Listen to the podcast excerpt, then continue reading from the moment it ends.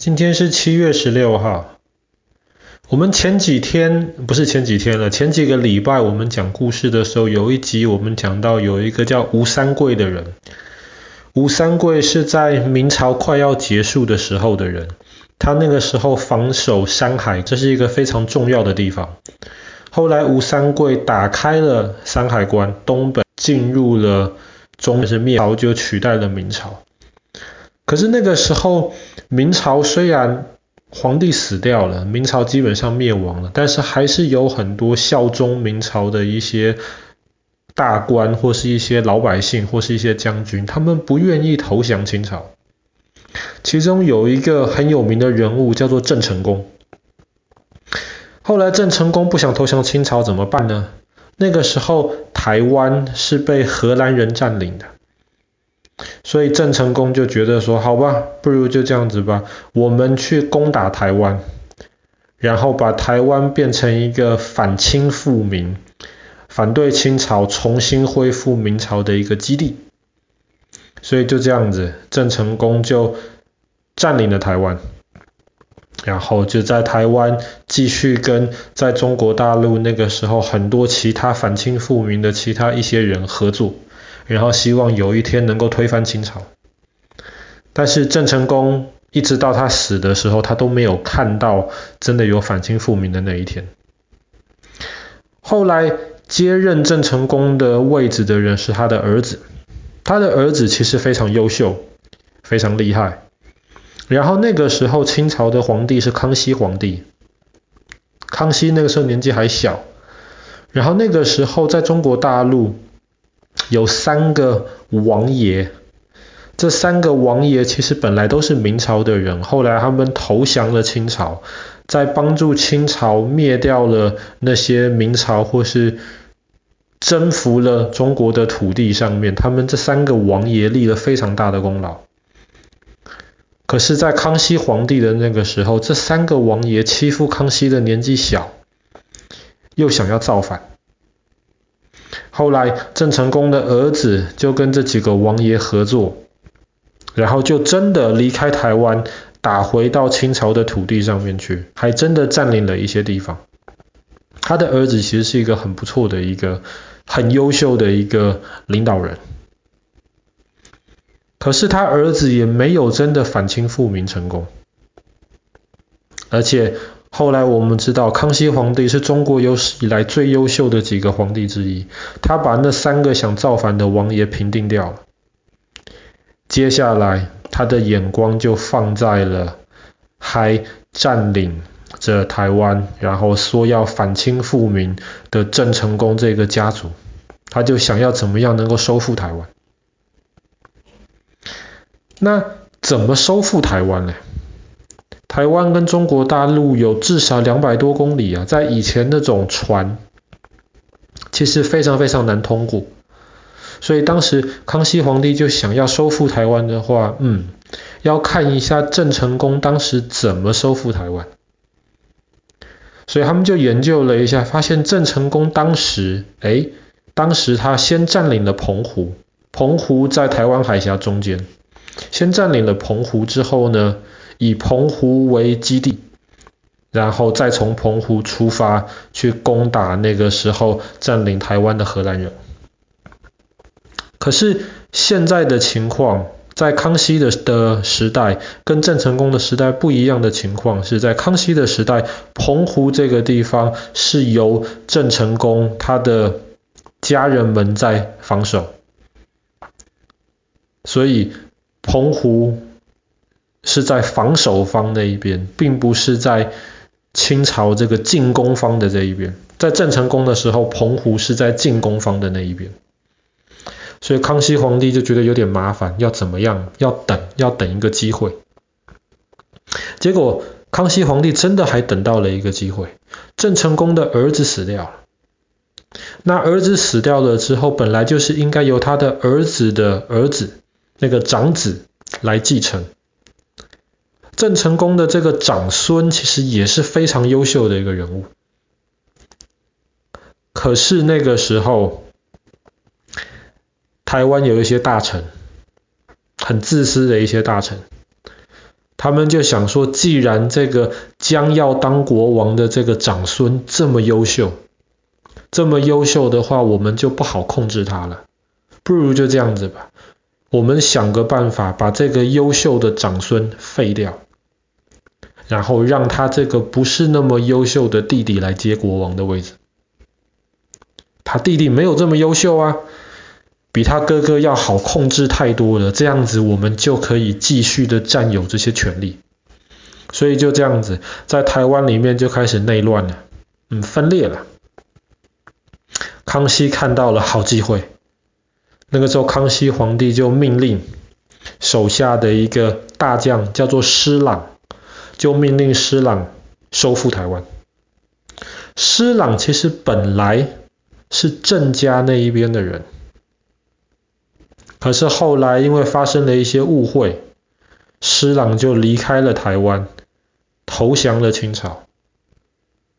后来施琅在台湾的家人都被杀光了，所以施琅是非常非常恨这些郑家的这些人的。所以那个时候接到了这个任务，施琅就很激动。好了，我要去报仇了，我要把郑家的人赶走，把台湾收回来。在这里我们要讲一下台湾海峡的风向啊，因为那个时候船都是帆船嘛，还没有轮船嘛。你船要移动的话，风向很重要。那个时候郑成功他是在冬天的时候出发收复台湾的。冬天的时候，台湾海峡都是刮北风，所以郑成功的那些船，他们就从比较北边的地方出发往南走，借着北风，很快的。就过了台湾海峡，而且冬天的风很稳定，风都很大，一直很大，而且冬天没有台风。所以施琅一开始也想说，我要不要学郑成功的方法，在冬天借由这个北风去收复台湾。可是施琅很快就发现，他跟郑成功的情况不一样。刚刚说的差在哪里？差在澎湖。郑成功那个时候，因为荷兰人不防守澎湖，所以郑成功非常顺利的占领了澎湖，之后以澎湖为基地，再进攻台湾的荷兰人就容易的太多。可是澎湖在施琅的这个时代是被郑家牢牢的把守着，所以如果施琅一样在冬天用北风来进攻，如果进攻的不顺利的话，他们退都退不回去，施琅就决定了用夏天的风。夏天的风不一样，夏天的风是南风，而且夏天的风小，并不稳定。重要的是夏天常常台湾海峡上面有台风，施琅都知道。可是他觉得这样子比用冬天的北风要有把握的多。而且当时在防守台湾的那一些郑家的将军，他们也都以为清朝如果要收复台湾的话，要冲北风，要用冬天，不会用夏天，可能有台风的这个夏天。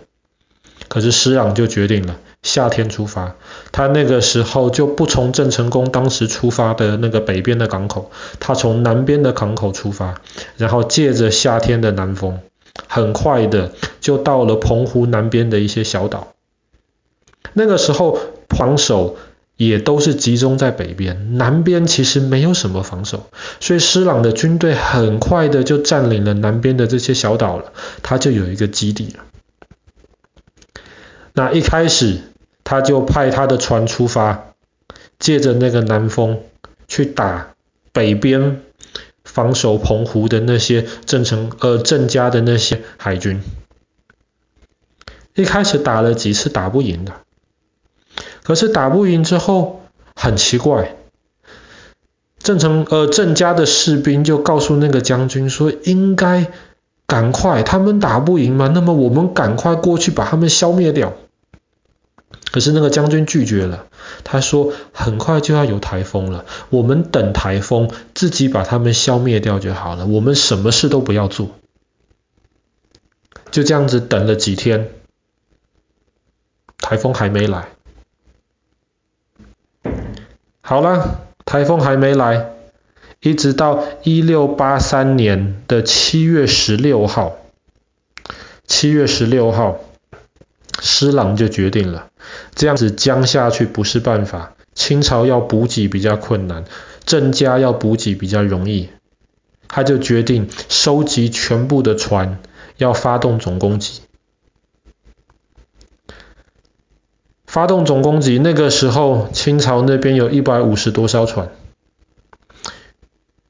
一开始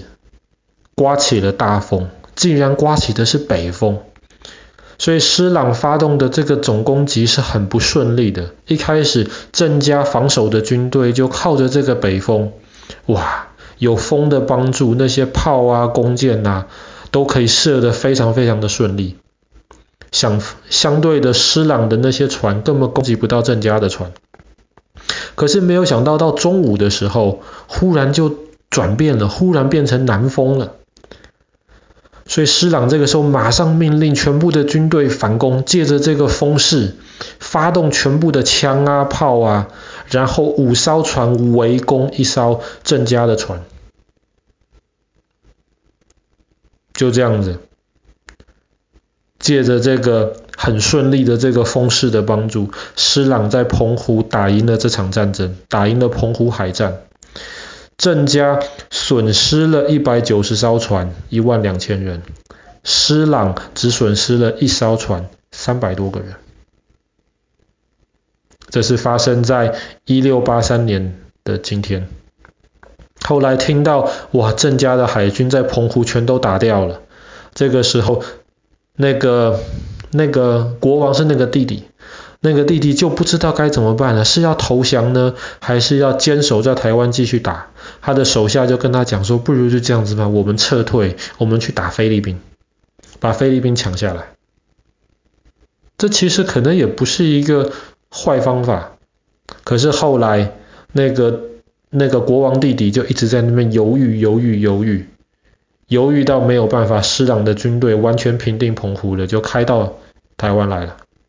没有办法了，来不及了，他只能投降。然后当时清朝顺利的占领台湾之后，本来一开始有些觉得，人觉得说台湾这么远。就不用管他了，占领了，把郑家的人赶出去之后，就让台湾自生自灭吧。可是施琅知道台湾这个地方其实非常非常重要，所以施琅就建议康熙皇帝，不管怎么样，一定要守住台湾。所以就这样子，台湾就一直在清朝的控制下面，